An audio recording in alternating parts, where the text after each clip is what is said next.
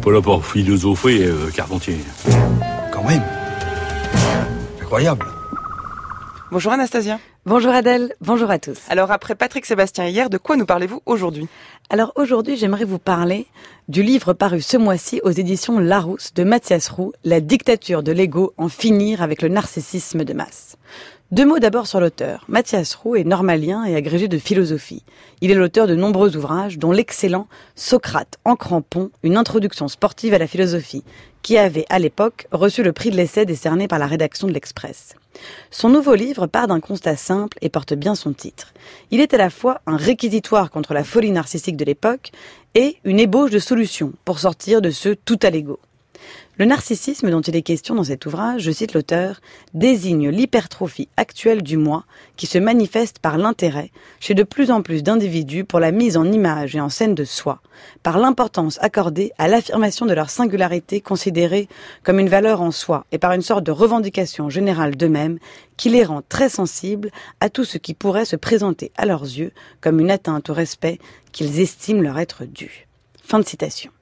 Signe absolu de cette hypertrophie du moi pour Mathias Roux, la prolifération indécente des ouvrages de développement personnel qui, au mieux, proposent à nouveau frais un mélange souvent mal restitué de proverbes et de maximes qui ont traversé les siècles, au pire, inventent un tas de nouvelles expressions parasites qui ne renvoient à peu près à rien. Se connecter à sa vie intérieure, se réconcilier avec soi-même, avoir le courage d'être soi, se comprendre pour mieux s'accepter, etc., etc., etc.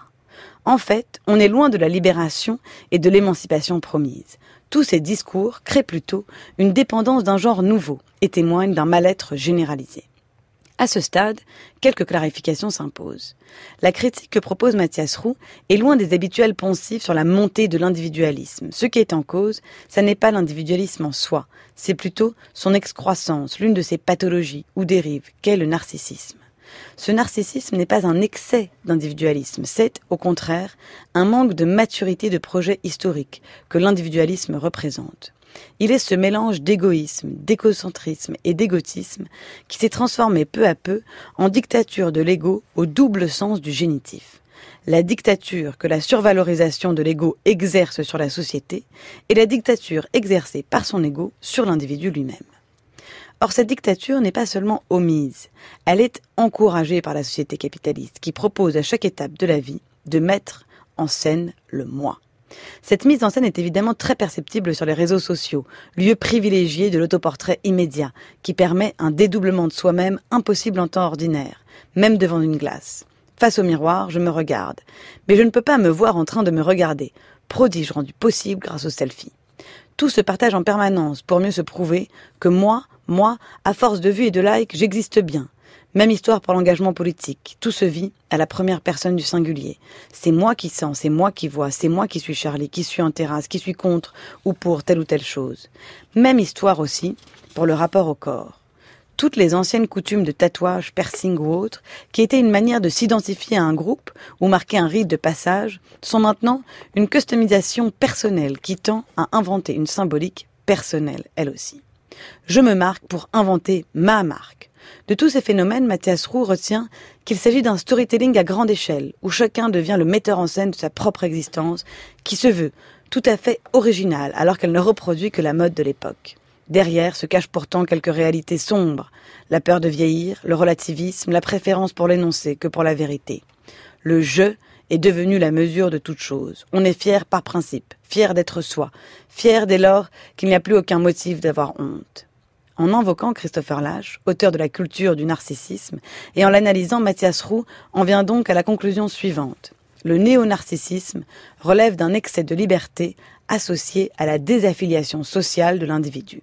Je cite. Le narcissisme est donc la conséquence de l'impossibilité de répondre à une injonction paradoxale. Jouis de ta liberté dans un monde qui rend impossible d'acquérir les moyens de ton autonomie. Bah, si c'est impossible de répondre à cette injonction, qu'est-ce qu'on peut faire? Eh bien, il faut résister, et pas n'importe comment. Mathias Roux propose une critique magistrale et fine de tous les mensonges du développement personnel, en les confrontant aux visions des plus grands philosophes. Ce qu'il faut, c'est un peu moins de bêtises et d'infantilisation, beaucoup plus de philosophie, car les philosophes ont tous quelque chose à dire sur le moi, et en premier lieu que le moi est un mirage dans lequel on se perd à trop vouloir le comprendre. Pour Mathias Roux, le narcissisme nous détourne de nous-mêmes. Le jeu du sujet est capté par le moi, lui-même happé par le regard de l'autre. Dans la dictature de l'ego, en finir avec le narcissisme de masse, paru ce mois-ci aux éditions Larousse, Mathias Roux est clair. Il faut vite remplacer la formule Aie le courage d'être toi-même par la maxime des Lumières Sapere aude est le courage de servir de ton entendement. Tous les philosophes disent que le moi est un mirage, sauf peut-être Jean-Jacques Rousseau. Merci Anastasia Colosimo. Le, le livre de Mathias Roux sera mis en ligne sur le site du Journal de la Philo. On pourra aussi réécouter votre chronique.